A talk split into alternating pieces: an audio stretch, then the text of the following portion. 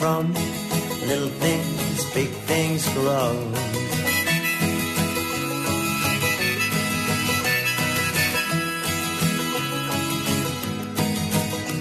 Then Vincent Lingiari boarded an airplane and landed in Sydney, big city of lights. And daily he went round softly speaking his story to all kinds of men from all walks of life. This is David Rovics, and you are tuned to 3CR 855 AM, Melbourne, Australia. Step three is finding there's a tactic when everyone believes it could be true. That if all the people work collectively, there just might be something we can do, and everything can change. Beyond Zero is a not for profit research and education organisation. We design blueprints for a zero emissions economy. As climate change becomes more apparent, leaders will use these well researched plans that show a transition is possible from a 19th century fossil fuel based economy with its climate changing emissions to a zero emissions 21st century. Check out our website for reports on zero emissions energy, zero emissions buildings, and zero emissions high speed rail. Podcasts of our talks with a who's who of climate change action are all available at Beyond Zero Emissions. If you have some ideas for this show, contact us at radioteam at beyondzeroemissions.org.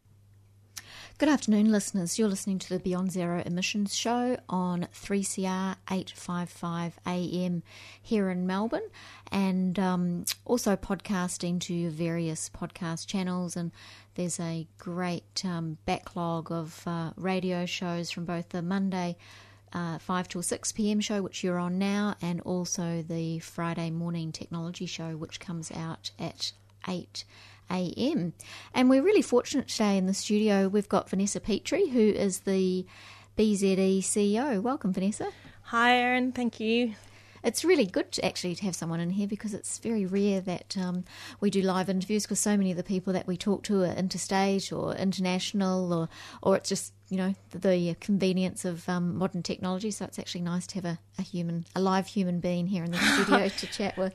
Well, thank you. But I mean, the fact that you have so many amazing guests from all over the place is a real testament to BZE Radio. Um, you know, getting all these climate leaders to share their insights with us all. Yeah, it's great, and um, you know, there's an extensive back catalogue there, which um, is great to you know for people who want to go in and have a look at it on the BZE website, which is bze.org.au. So we're going to, you know, it's great to have Vanessa in here, and it's it's important to kind of we're coming towards the end of the year, and and lots of things are kind of starting to wrap up, and school time, and exams, and uni, and all the rest. So it's kind of a good time to reflect. So we're really pleased to have Vanessa here, and and just kind of looking forward, and we're going to spend a little bit of time, sorry, looking back in, in 2017, and also looking forward to um, some of the priorities in, in 2018 as well. Um, so we might just first start with, um, you know, what you think were the real milestones for BZE in 2017.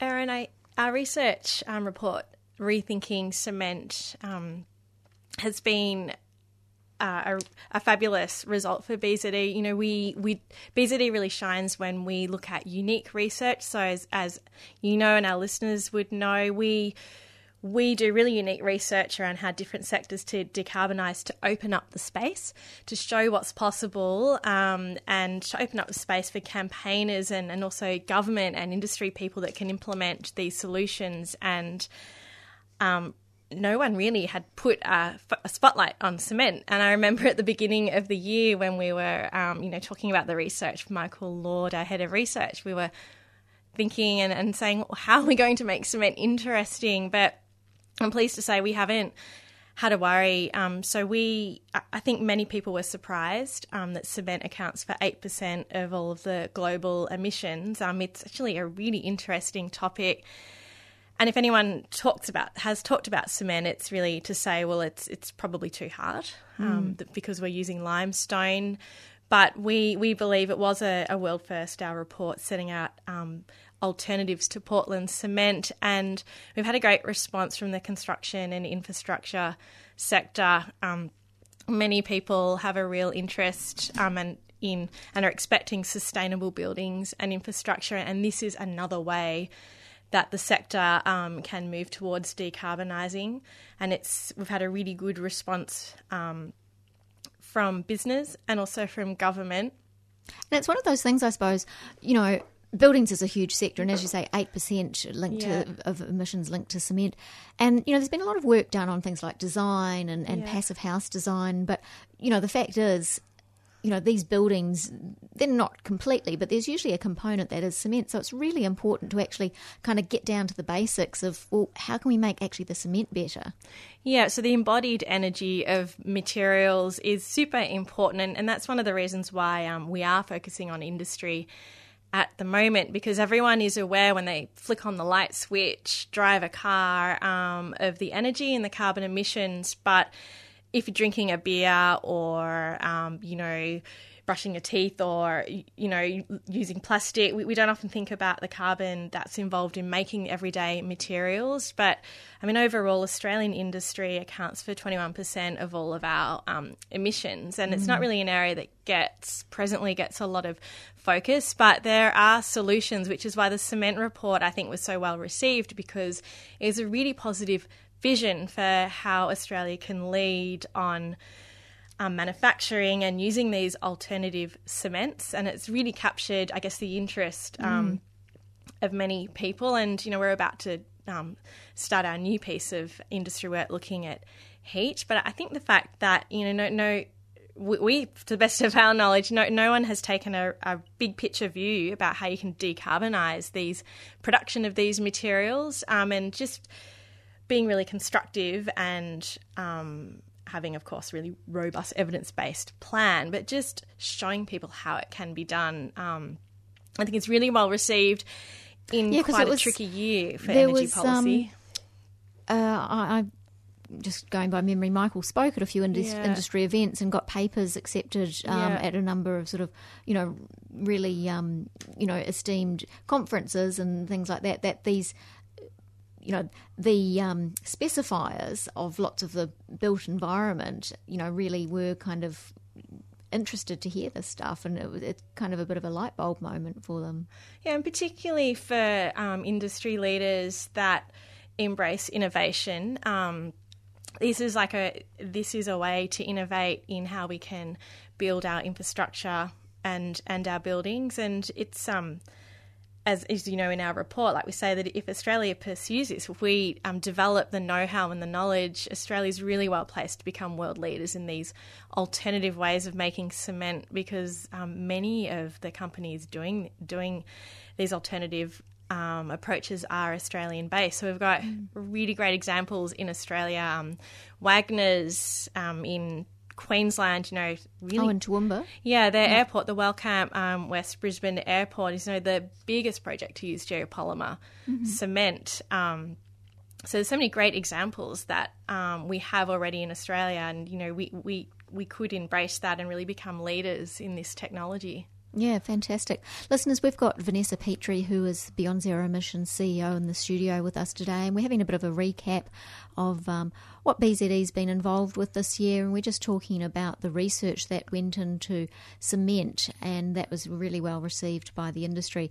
And for listeners that want to delve more into that, you can access the the report off the BZE website, as with all our research.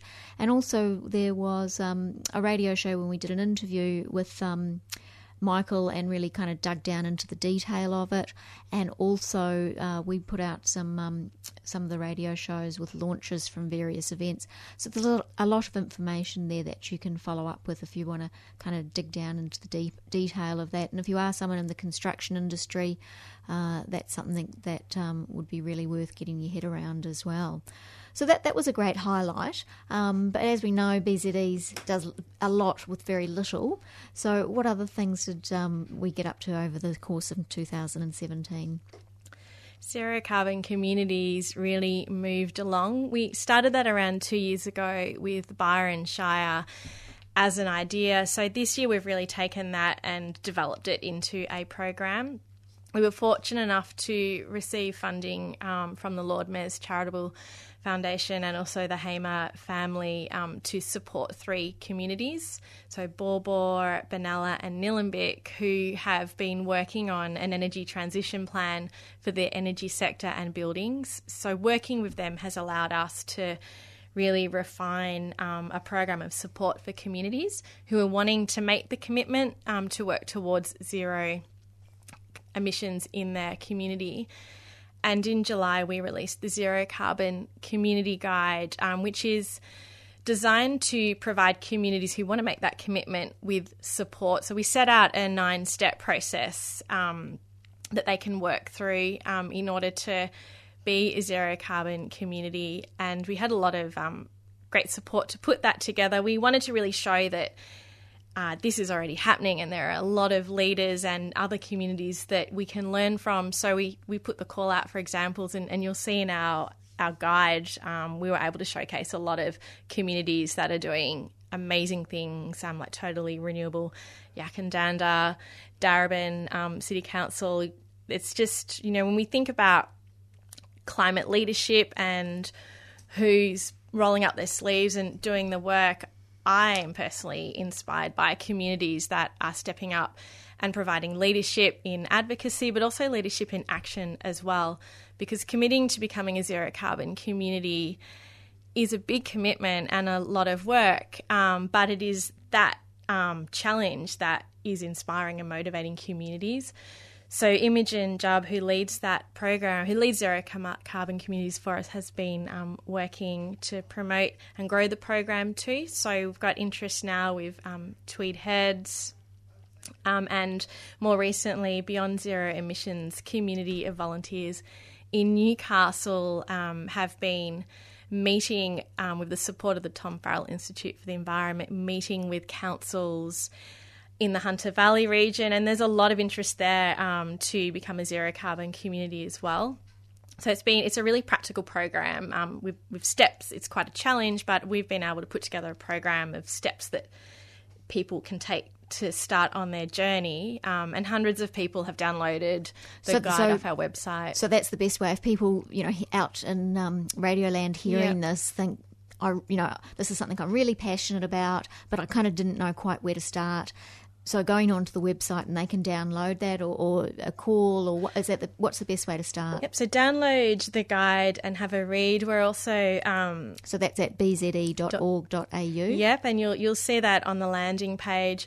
Also, let us know if you've got interest in becoming a zero carbon community because we've um, commenced forming a, a register of interested communities. Because where we'd like to go with this is to grow um, as an ever growing network of communities across Australia working to zero carbon communities. But we're wanting to create a community of practice where we support communities, but um, communities across Australia can support each other.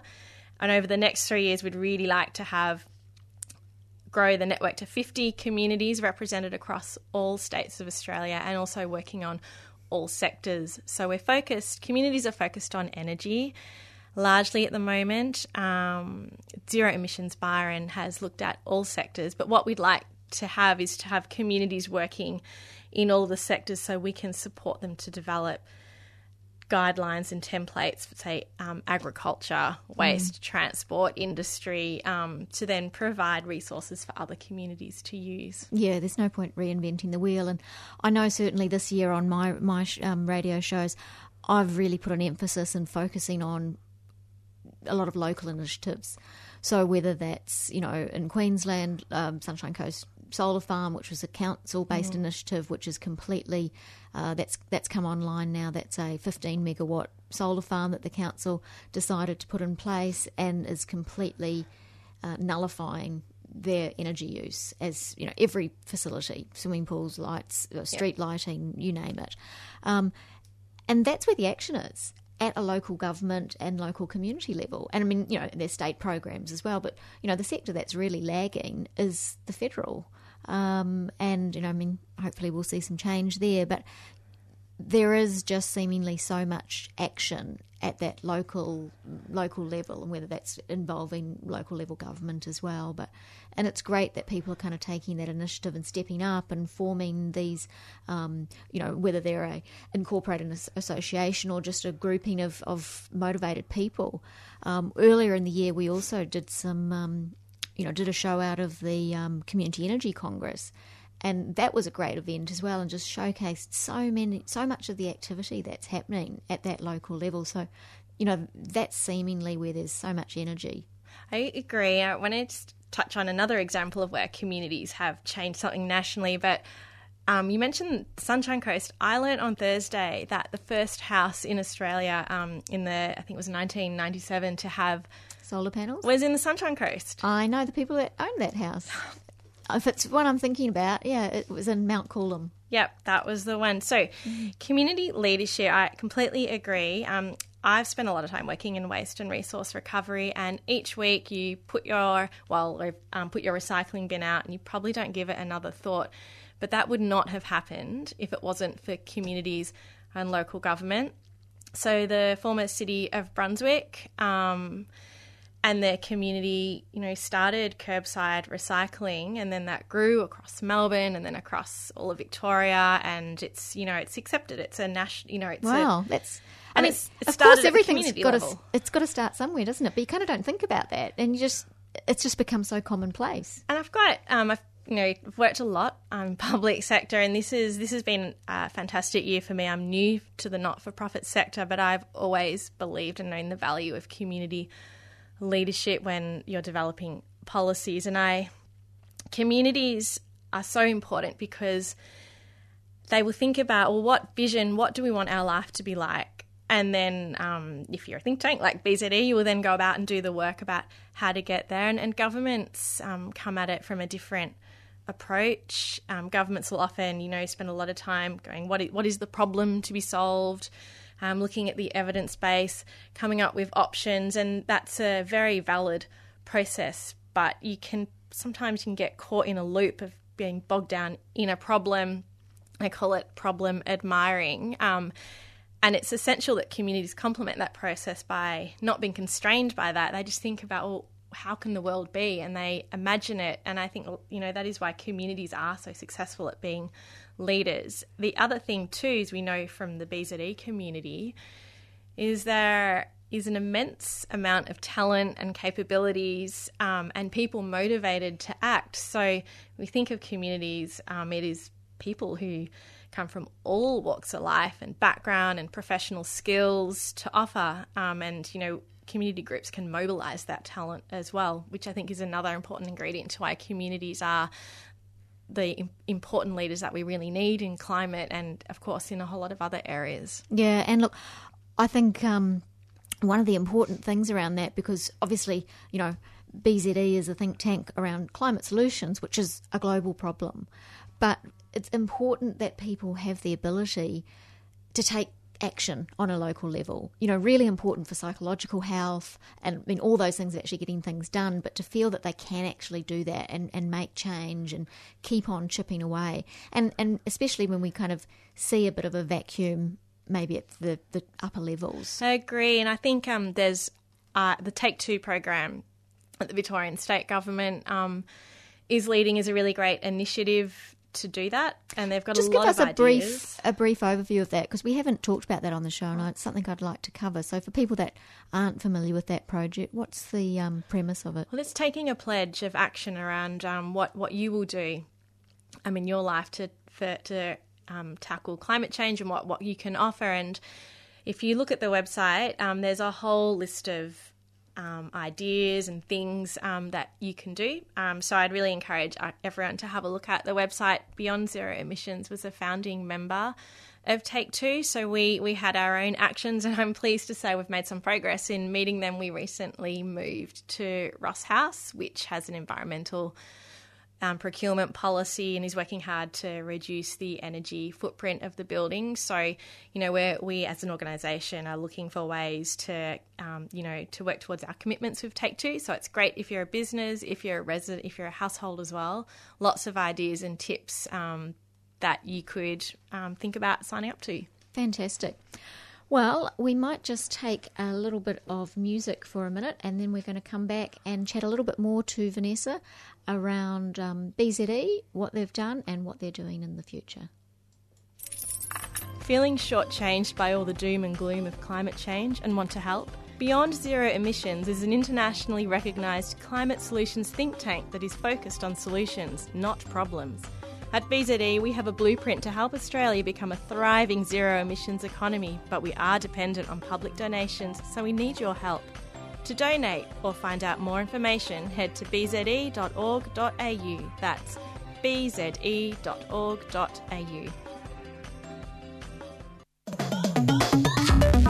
3CR, Radio for Change. This station has done a fantastic job of getting the real climate change message out to its listeners in an independent way. For starters, we can and must take the profits from the dying days of fossil fuels and spend them on climate justice. 3CR, Radio for Change. The world should aim at keeping the global temperature increase well below 2 degrees and also pursue efforts to actually limit global warming to 1.5 degrees. To donate, call 03 9419 8377.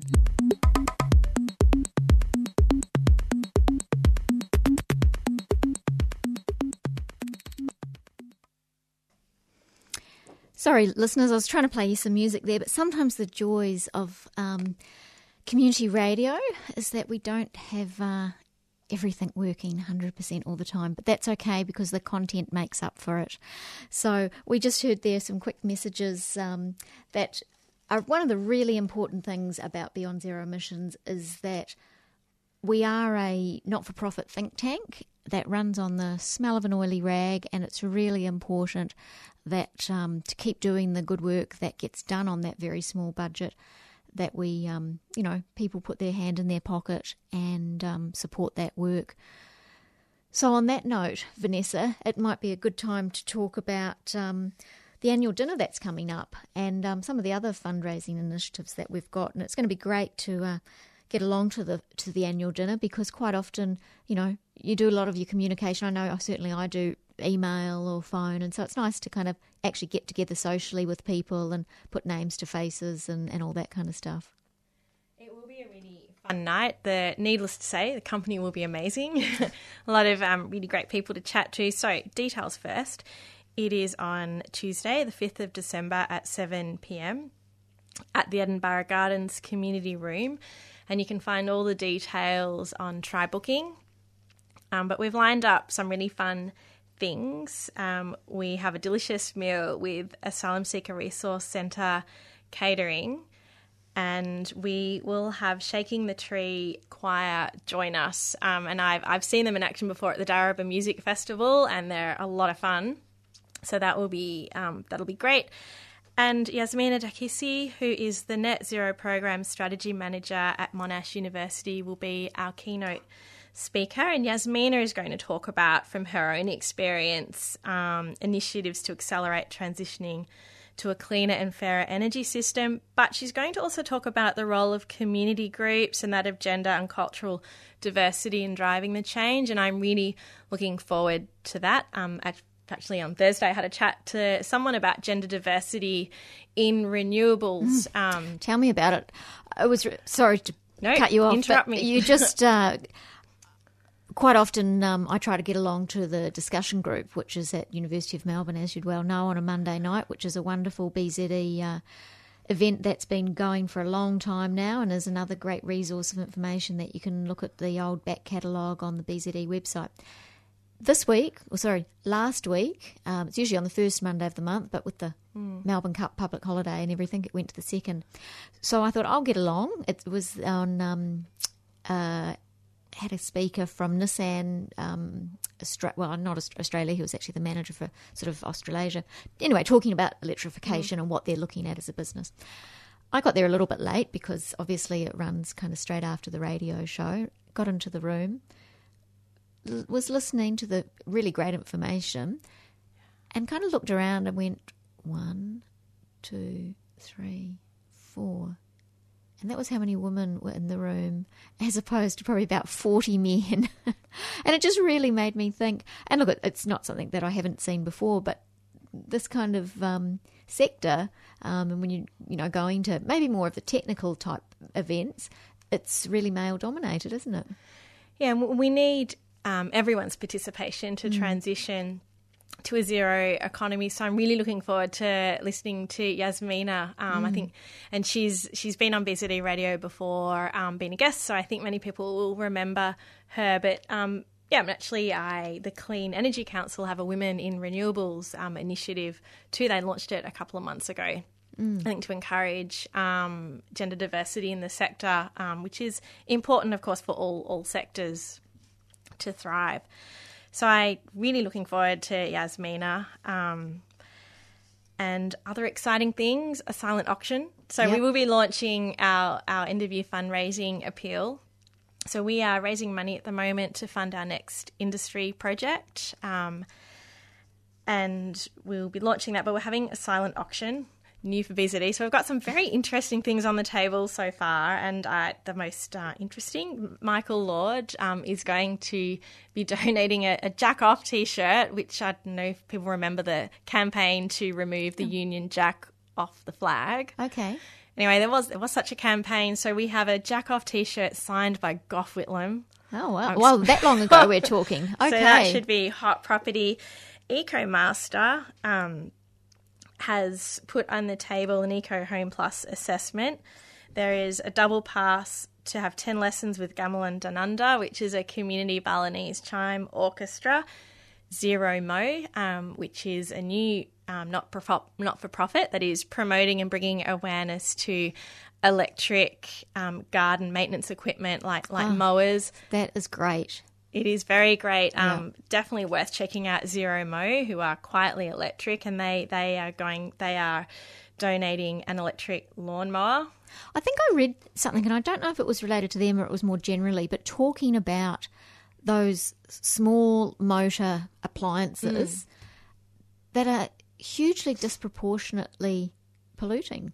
Yeah, and they add up. We were talking earlier about everyone needs to do something in their own life. I mean, this is another um, thing that you can do. You can look at having, um, if you have landscape business or you, you love gardening, um, that's something you can do. You can look at an electric electric garden and landscaping equipment. So Zero Mo um, exists to promote that, and they're donating um, a mower for us. Oh, that's fantastic. And I don't know, rather, um, and I rather foolishly have said that I will sing an aria if for the right price. I will literally sing for BZE's dinner on the night. Ah, is this a side of you that we don't know about? I used to sing, yes. Right. Oh, looking forward to that. So it will be a lot of fun as well as helping to raise the funds we need Yeah. um, for the year ahead, which is going to be very exciting and again focusing on really unique research that has not been touched before. Fantastic. Well, that might be a good good um, trigger then for talking about some of those things for next year. What uh, what do you think will be the main pieces of work for BZE going into 2018? Well, three broad focus areas will be our research, zero carbon communities, and our engagement and education.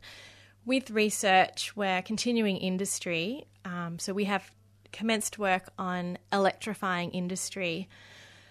What we will do is research how manufacturing heat needs can be met using electricity and um, not gas and coal. And I think the timing could not be better for a piece of work around this industry and you know the impact of gas rises on industry. Um, is Mm. quite significant, and I think a lot of the commentary to date has been around how can we get the gas price down. But really, what needs to happen is moving away from gas, um, coal, and other fossils, which which has to happen. Yeah. So this is an opportunity to solve the gas crisis, as well as set industry up um, for the future. Of course, um, we Australia has abundant and plentiful um, renewable resources. So electrifying industry makes sense. Uh, quite a few commentators have said that electrifying manufacturing heat needs is the answer, but no one has done um, the research and developed the plan for how that can occur. So we're going to do that piece of work. We're putting together um, a panel of experts to guide us, and we're also looking to partner and collaborate with um, industrial partners. So it's going to be a very, I think, a really, really important piece of work, and we're expecting to deliver that around the middle of the year. Fantastic. Um, and then looking beyond. And is BZE partnering with any other organisations on that, which I know in the past has been the model for some of the research? Yes, we will be. So we're just um, exploring and putting into place those partnerships at, at the moment. Um, we we always partner. I mean, we're we're collaborative by nature, and you know, Cement Report is a great example where we had 20 researchers help us do the work and 26 experts across industry and academia give their time to us on a pro bono basis mm. um, to giving their expertise, but then also some people also peer reviewed it. So we we couldn't have the impact we do um, if we didn't collaborate with others. So yes, um, definitely yes, we will be um, partnering with with people to deliver this work. Um, so I think it will be exciting. Okay, well, fantastic. Well, we're going to come back to Vanessa, but I think it's probably timely that we get uh, Suzanne Harter on the line because there's been a piece of research come out, um, I think it's just been in the last couple of days actually, that um, the Australia ACF has um, collaborated, talking about collaboration with UTS um, and the Institute of Sustainable Futures around what's happening with Liddell power plant in the Hunter Valley. And we were talking with Vanessa earlier about, you know, some of those zero carbon communities, and certainly there's a lot of energy in, in the Hunter Valley for um, communities wanting to come together around this. But but one of the things, and you'll see when we, we have a chat with Suzanne, is that there's a number of coal fired power stations around the country that are just naturally coming to the end of their life. Um, that's just happening. There's no kind of if buts or maybes around that. But what we, you know, what's ideal is that those transitions and, and the, the shutdown of those plants is actually managed in a way that is uh, supportive of the communities that they're housed within. Because what we saw certainly in Victoria with Hazelwood was um, that power plant was was closed in quite a hasty fashion, and you know that as well as kind of having that hanging over that community's head, when it actually happened, it was a lot shorter time frame than, than most of those people um, were thinking was, was going to be the the horizon, the time horizons on that. So let's get on with talking with Suzanne about that work that's come out and some of the um, the issues and alternatives around what's going to happen with Liddell Power Station. Listeners, on the line, we've got Suzanne Harter, and she is the Climate Change and Clean Energy Campaigner for ACF. Welcome, Suzanne. Thanks for having me. Look, it's um, we want to have a bit of a chat today about the report that's recently been issued um, in terms of you know beyond coal and the alternatives surrounding um, what's going to happen with the Liddell Power Station. Can you tell us a bit about um, you know, who was involved in that work and um, what agencies were um, put it together, and then we'll start looking at some of the issues. Sure. So this was a report um, that was commissioned by the Australian Conservation Foundation. Um, and the folks that did the work um, were the Institute of Sustainable Futures at UTS. Um, so they did all the modeling and analysis and uh, finalized the report. Okay, great. And so, for our listeners, can you firstly outline what the issues are? We know that there's been a number of, and there will continue to be a number of uh, power stations, and primarily in Hazelwood. Most of our listeners would be familiar with with Hazelwood, um, and you know what's what's happened with that, and that was sort of happened in such a rushed fashion. We really need to be a lot more strategic about the closures and, and the transition that needs to happen to to um, you know the, the new forms of energy. That's exactly right. So in the last few years, we've seen uh, 10 coal-fired power plants close, and Hazelwood was the most recent. Um, but we have quite a lineup of um, coal-fired power plants um, that are quite dirty, um, but they're also very old, um, and they're going to close regardless. However, you know, if, if we take the action we need to take on climate change, they will be forced to close over the next few years. So um, by in the next 15 years, there's at least nine power stations that will um, be meeting the end of their design life um, and will need to close. And so in this case, so so Hazelwood closed quite suddenly, um, and so did the the ones that closed before Hazelwood. There wasn't much notice. Um, workers in the community didn't get a lot of opportunity to respond to that. Huge Um, pressure and- on those, you know, the psychological pressure of, of kind of having that hanging over their heads and, and no, um, no real strategic response to it, and then then the notice, you know, was so short. So it's a huge psychological impact for those communities to kind of have have hanging over them, isn't it? That's exactly right. Um, and so in this case, AGL, which owns the Liddell Power Station in the Hunter Valley, um, kind of did the right thing in this case and announced closure and gave, put a date on it. So they put 2022 um, as their date of closure. Now, when they announced that, um, the Turnbull government came out and um, they are trying to keep more coal in the system longer and even bring in new coal. So their response was to pressure AGL um, to keep the Liddell Power Station open for at least another five years. Now, we all know that we need to get coal out of the system. So our response was, um, hmm, we need to take a closer look at that. What does that really mean, extending the life of a coal-powered powered plant? Um, how much is that going to cost? How much climate pollution is that going to release? Uh, and AGL had put up another scenario, another option, saying we're going to replace it um, with a package of things, including some more renewables um, and some more fossil fuels. And they announced that package at their AGM. So the reason that we decided to do this report is we wanted to do a side-by-side comparison of these various um, options for either extending um, this dirty coal plant or replacing it with AGL's option, which includes some fossil fuels, or a purely clean energy solution, um, a, a, package of options that would be zero carbon pollution, um, and we wanted to know is that also going to be much cheaper and just as reliable. So the, the results in this case are um, amazing uh, and very confirming in terms of the, um, the optimal solution, which is clearly a clean energy package. Okay, great. Well, when, you know, if we, what about we outline what those range of solutions? I mean, you've kind of mentioned them there, um, but what from the research that you've done, um, you know, looking at what those range of range of solutions actually looks like?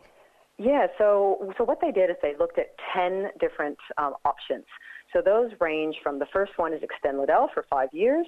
Um, the second one is AGL's proposal that was put out at their AGM. So that includes um, a capacity upgrade to the Bayswater coal power plant. Uh, so that is actually, uh, you know, additional coal capacity. Um, a 750 megawatt gas power plant. So that's new gas. Um, a bit of wind.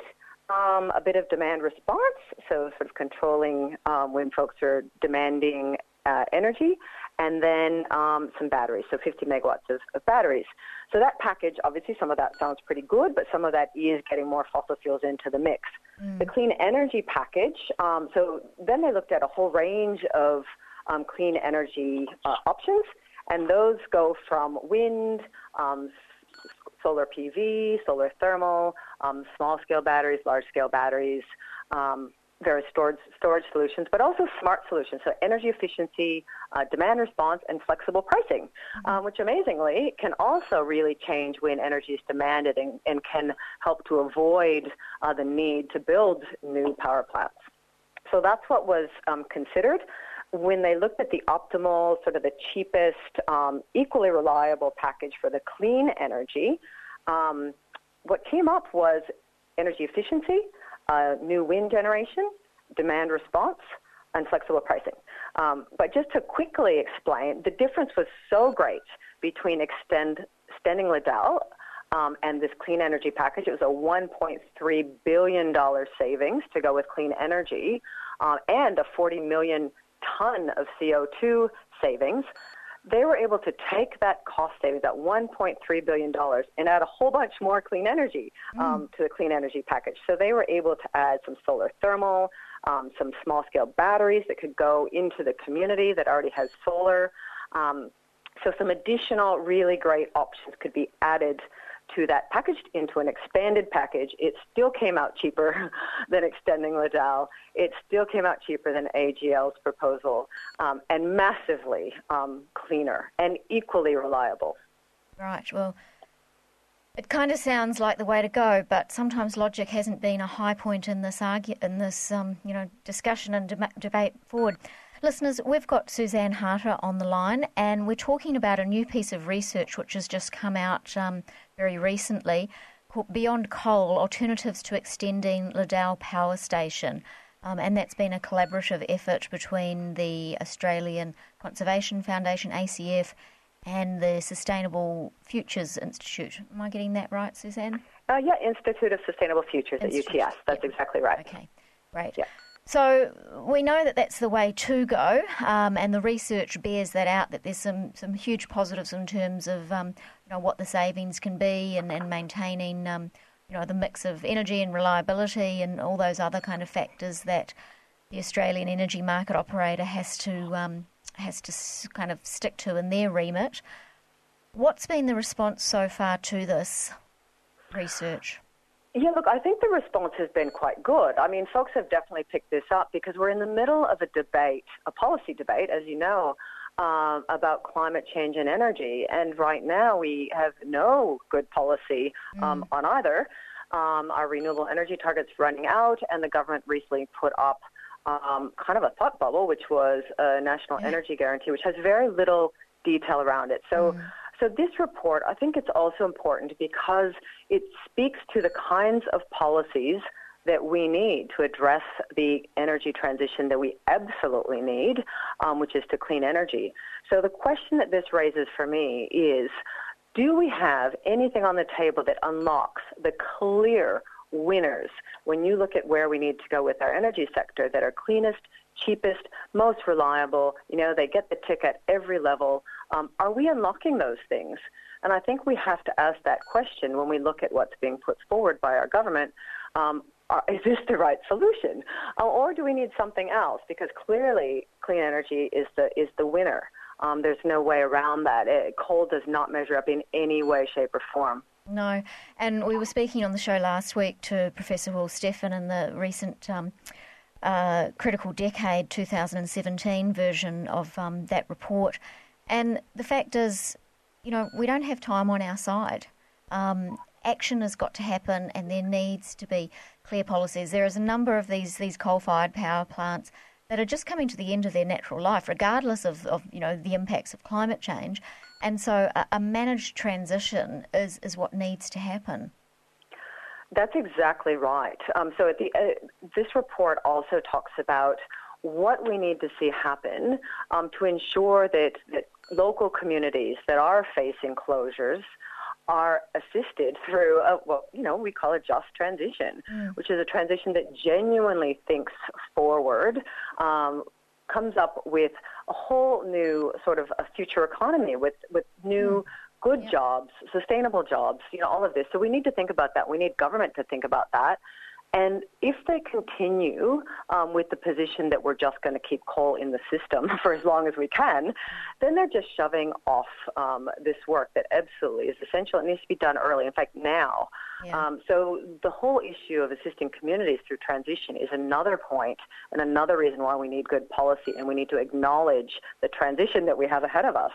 Yeah, we've seen, uh, um, you know, we, we've tended to focus quite a bit on the radio show about initiatives um, that are doing solutions, and a lot of them are coming out of communities, local government, state government. Um, and whilst that's fantastic, and we applaud those things, and we try to, you know, magnify and, and amplify when those things are happening and, and show them as um, great case studies. Um, the fact is, we need the federal government uh, to step up, and you know, things like um, you know, there's this national energy guarantee and the the lack of thought that seems to have gone behind that and everything. We've got a number of these communities that um, and traditional power sources that are going to have to transition.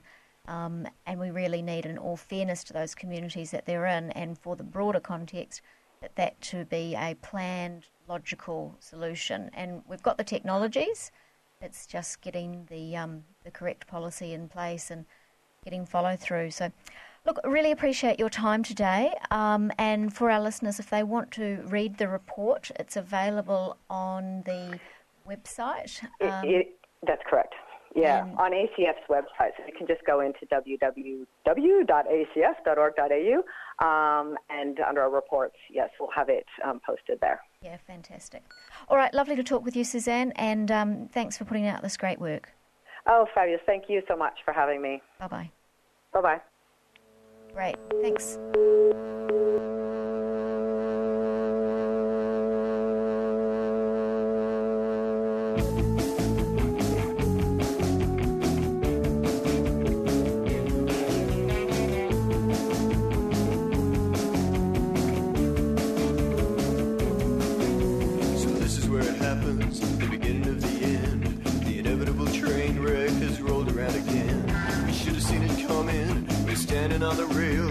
Force that always fails you too when everything else fails. We couldn't make a difference and our ideas have gone away.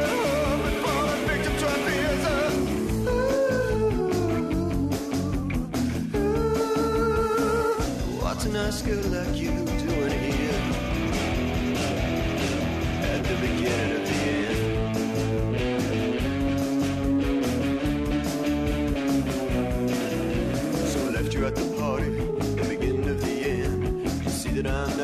So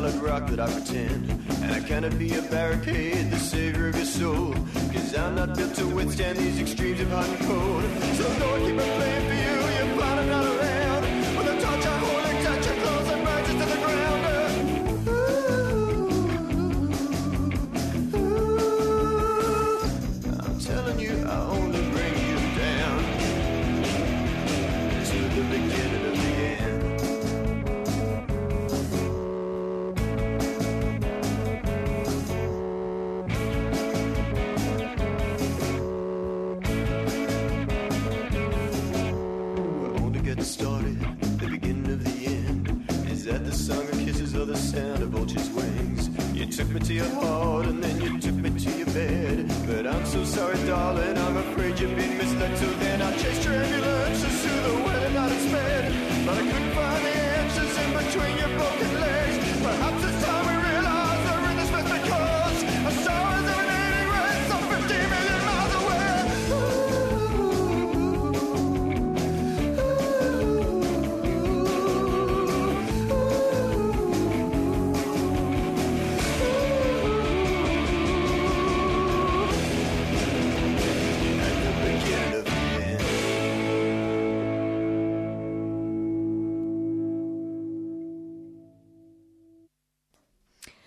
that was Gentle Ben and his sensitive side and the beginning of the end, one of the songs that's on high rotation on my phone.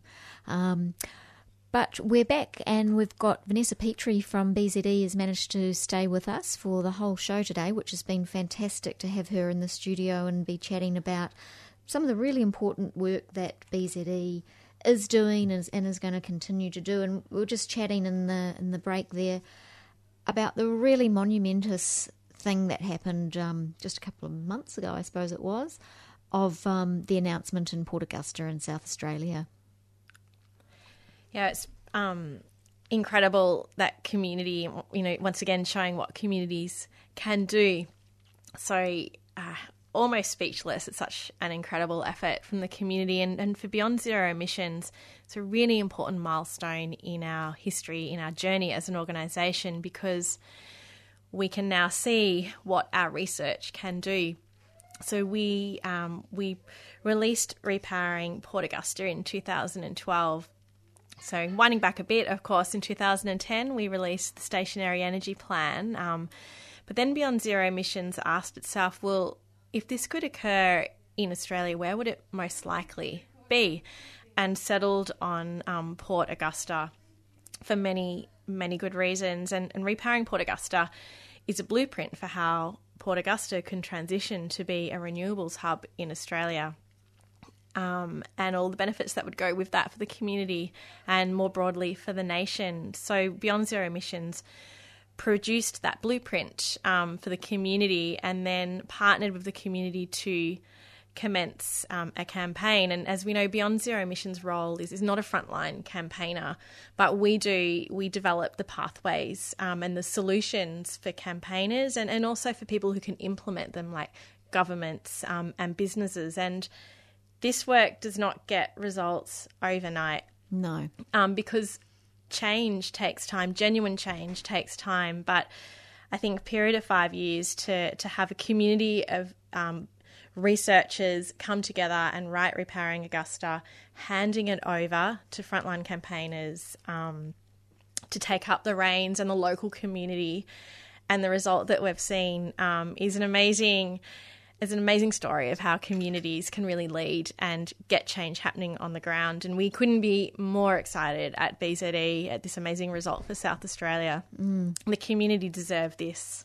Yeah, and look, it was a long, hard fight for them, and um, you know, I know the mayor who has you know passed away was a huge supporter, um, and unfortunately, you know, there was. Um, I'm just going back in memory, but the instances of cancer in that community were kind of yes. outside of the, the bounds of normal, yep. and that was one of the and I and um, I don't know exactly what the, the, mayor's condition there was, and I think there was a program on Four Corners about her and the fight for that transition in Port Augusta.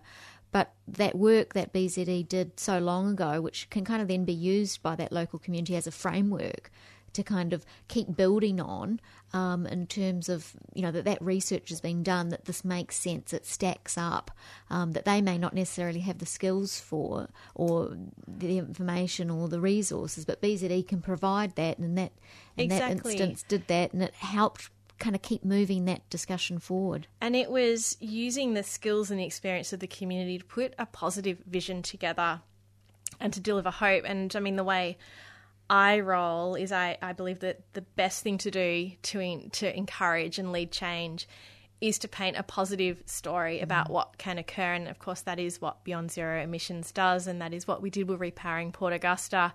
But it's evidence based, so it's yeah. solid research but it brings hope and it's positive and it's constructive. Um, of course, there are many scary things that are happening with climate change, and we know we you know Australia needs to really get a at the federal level, policy sense, really get a, a wriggle on. Um, but what really inspires people to get behind a vision um, and change is to bring hope and confidence that change is possible. And, and, that's what our research really does in a nutshell. We, we change the conversation from it can't be done, it's too hard, to you can decarbonise, um, it's achievable and affordable. And look, here's a pathway that uses commercialised, proven technology. Yeah, and exactly, and that's one of the great things about BZE. And certainly, when I got involved, probably back in oh, around 2011 odd, maybe 2012. That was the thing that drew me in was the solutions and the positivity. So I think and that's a, something that lots of people do. But I know that you were also involved in, a, in an event in Queensland recently, which um, I imagine had some pretty positive outcomes and a lot of energetic people wanting to see change. So, can you tell us a little bit about that? It was the Sun Powered Queensland Community Summit, hosted by the Sun Powered Queensland, which Beyond Zero Emissions has signed up to and is supporting. And it was one of the best things I've been to all year. Um, run by the Solar um, Citizens Council, and there were some really great speakers there. In fact, Dan Spencer from Repowering Port Augusta um, was there talking about his journey, and Lee Eubank. Um, so, two really two people that we've had the pleasure to speak with on the yes. radio about different initiatives, and quite frankly, I'm in awe of just uh, yeah, incredible people. Um, Nicky Ison was the keynote speaker from Community Power Agency. Um, for me, what really caught my attention was the Reverend Dr. Peter Catt, who is the Dean of the Anglican um, Diocese of Brisbane and a prominent climate action advocate. And he talked about our moral imperative, really, to embrace change and and to act. Um, and I was uh, really inspired, and you know, you know, lots of cause for reflection. Um, with what he had to share, and his message was, "We need to do this, and we need to do it fast." Um, and of course, I couldn't agree more. We and there's a whole. Um, we also, I also listened in on a session with union representatives, and I think it's really important too because, particularly, you know, thinking about our work in industry, jobs are really important um, for the health and well-being of the community and, and involving the workforce in the transition um, is incredibly important as it is you know really being clear about what job opportunities transitioning to zero carbon has. So it's really good listening to them. That would be something that um, might be great to follow up with for a show next year because um, you know, there's a lot of talk about that, but kind of getting down into the nitty gritty of what those jobs are going to look like and what they are, I think would be really important information to get out. Yes, and the the speakers who were talking that it was um, they reminded us that it is very important to really describe what those jobs are, particularly for communities who, in some instances, many generations have worked um, in the same industry, in you know, in mining and. Um, and it is really important that we can describe when we talk about renewable jobs they talked about the importance of being able to say what they are what will people be doing. Yep so that that would be a great idea. Yeah fantastic. And John Grimes as well from the CEO of Australian Solar Council um, was really great reminded us that the boom in renewables in Queensland is already happening and that how essential it is that policy confusion such as the NEG, you know, must not be allowed to get in the way of investment in renewables. Yeah, and um, there was some. Um, I mean, there's probably a number of these things, but if anyone's, you know, really wants to delve a bit deeper into that, the Climate Council put out a repower renewables powering Queensland's future, which has got some great information in there as well. So you know that's um, something if, if, listeners want to um, have a look at some of the figures around that um, what's happening in Queensland. That that report's available from the Climate Change Climate Council website. So that's that's really good. Well, it's great that BZE got um, you know that you spoke at that. I think it's really important that we keep continuing to get out there and, and be seen. And um, it sounds like there were most of the major players at that that conference.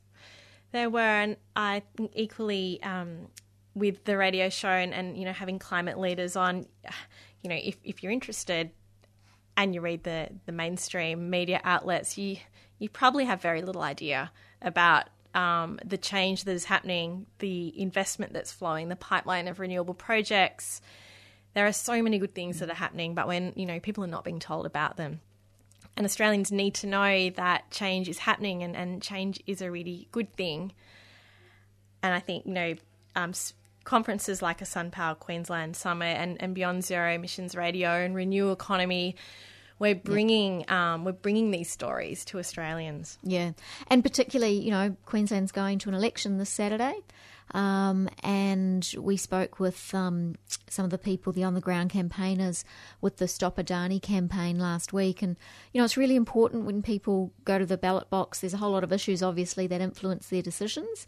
But um, at this critical time, it's really important to think about that. You know, when you've got some of the major parties and some of the maybe not major parties, but maybe people that are in a position of influence to form the government, um, are talking about building new coal. It's crazy, just craziness. But um, you know, so I'd encourage people to really think about that. I know that we have um, people who listen to the podcast or stream the show out of Queensland, so um, it's probably preaching to the converted. If you're listening to the show, maybe you know you'll be quite uh, knowledgeable about where to place your vote. But maybe you, for your friends and neighbours, it might be an opportunity to expose them to some new information. So it'll be interesting to see what comes out of that.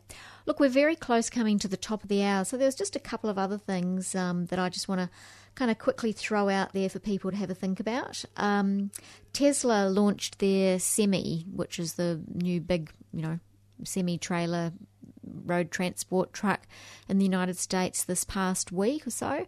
Um, you know, they've um, without wanting to jump on the the Tesla fangirl or fanboy bandwagon, they are doing some amazing tempting, things. Though. It is very tempting. um, look, they're doing some great things, and they're really the one pushing things. And, and I had this discussion last week at the discussion group with um, the, this uh, Andrew from Nissan, kind of talking about the fact that, you know, when a business gets that many orders for a product that no one's seen, no one's touched, it's got to make the other big manufacturers take a look. So, road transport, transport and, and um, freight certainly it's something that BZE is looked at in terms of you know the high speed rail plan, the electric vehicles plan, and it's a big contributor. So I think it's a it's a pretty monumentous step forward. And I've seen some information recently about um, you know massive um, road transport users like Walmart in the States and things like that, kind of really looking seriously at these kind of things. So that's pretty interesting that that's happening. Um, COP23 is currently happening in Germany. Uh, that's pretty important. It's actually been hosted